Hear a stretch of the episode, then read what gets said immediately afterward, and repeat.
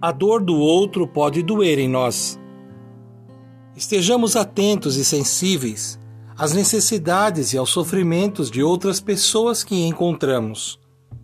Nas ruas, em casa, no grupo de amigos ou no trabalho, estamos interagindo com pessoas que são amáveis, honestas, sinceras, mas também estamos diante de quem está sempre exposto ao poder da própria vulnerabilidade.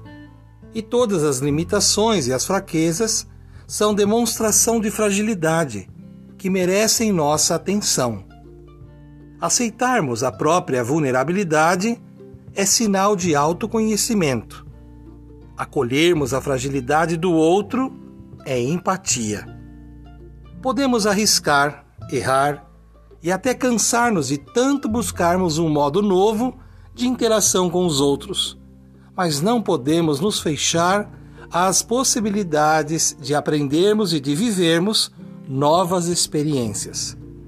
Antes de excluirmos ou de rejeitarmos alguém, vamos respeitar a dor, o sofrimento e as dificuldades internas que as pessoas nos revelam.